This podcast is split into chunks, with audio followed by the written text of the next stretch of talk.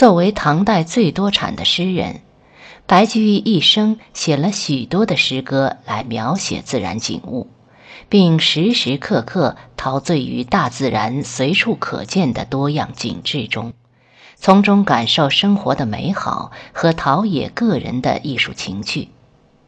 下面以他描写春夏秋冬四季景色的几首小诗为例。体会一下大诗人是怎样用一种艺术家的眼光来看待和欣赏大自然的。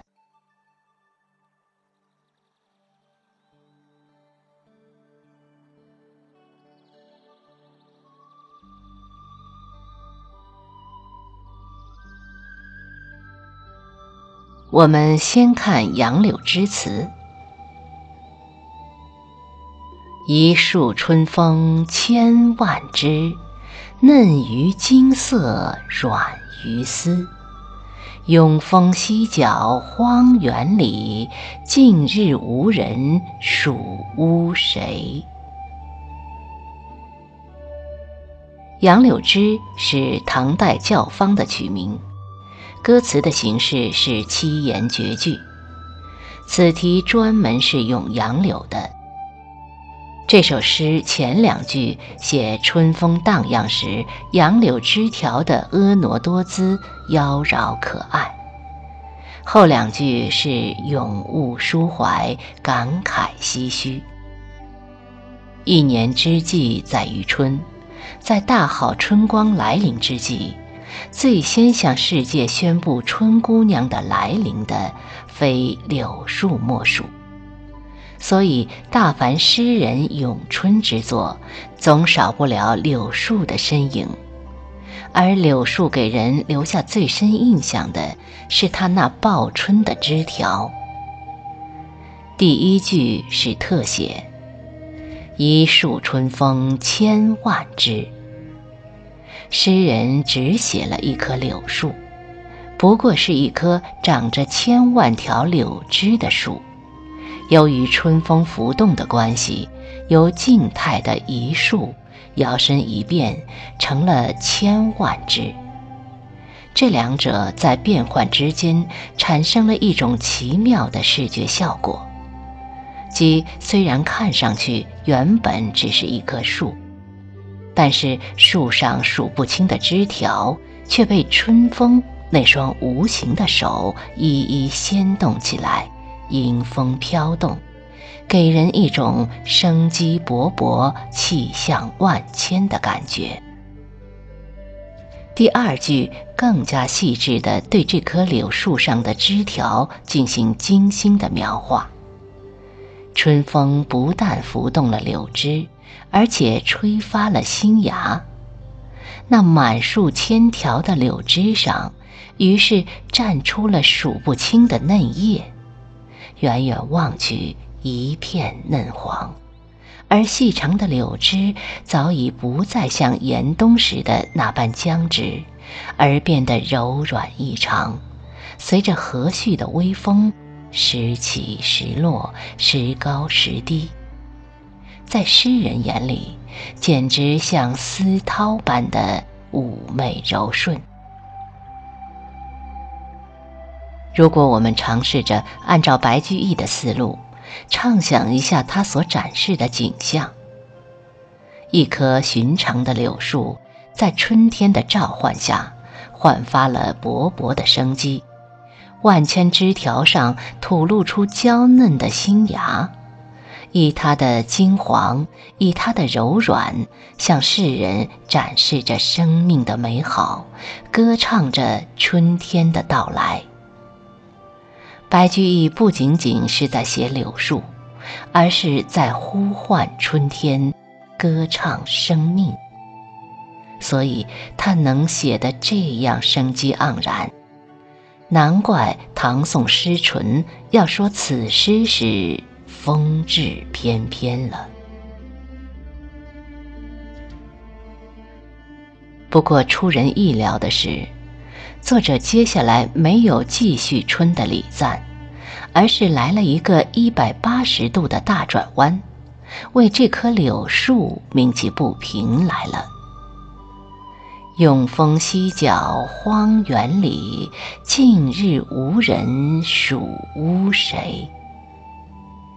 永丰坊为唐代东都洛阳坊里名。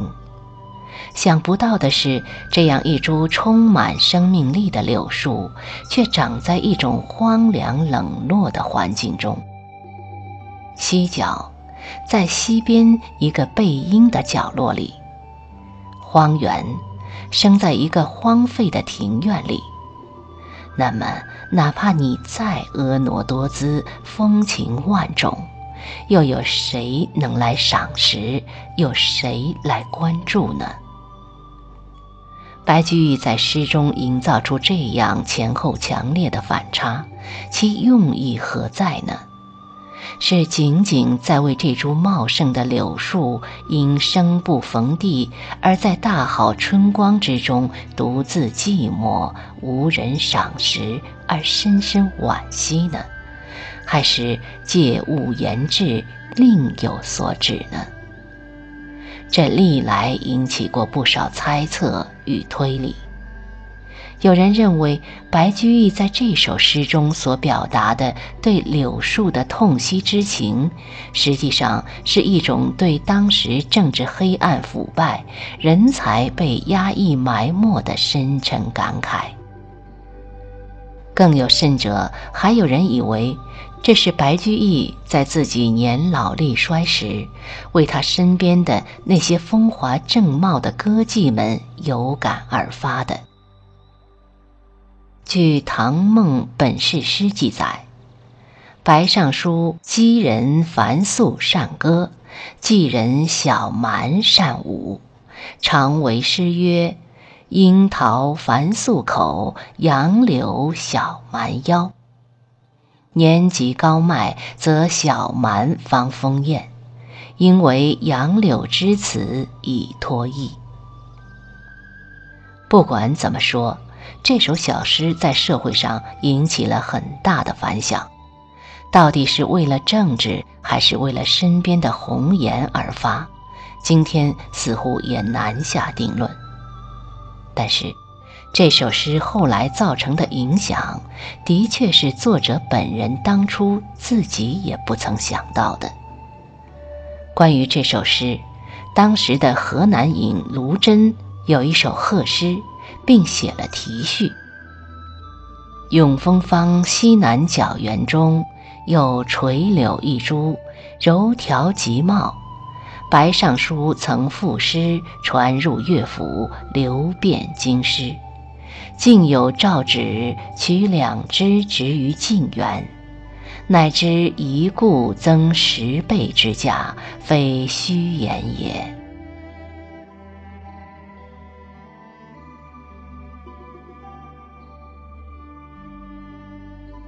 白居易与唐武宗会昌二年以刑部尚书致仕后，寓居洛阳，直至会昌六年逝世。而卢真任河南尹，在会昌四年，治所就在洛阳，所以白居易写这首诗大约在会昌三年到五年之间。当时他已经年过古稀了。一首题咏柳树的闲适之作，会惊动最高统治者，在今天看来，也许是不可思议的。但是。从中，我们是不是也可以感受到唐代那种开放的社会环境，以及白居易本人在文坛上的巨大影响呢？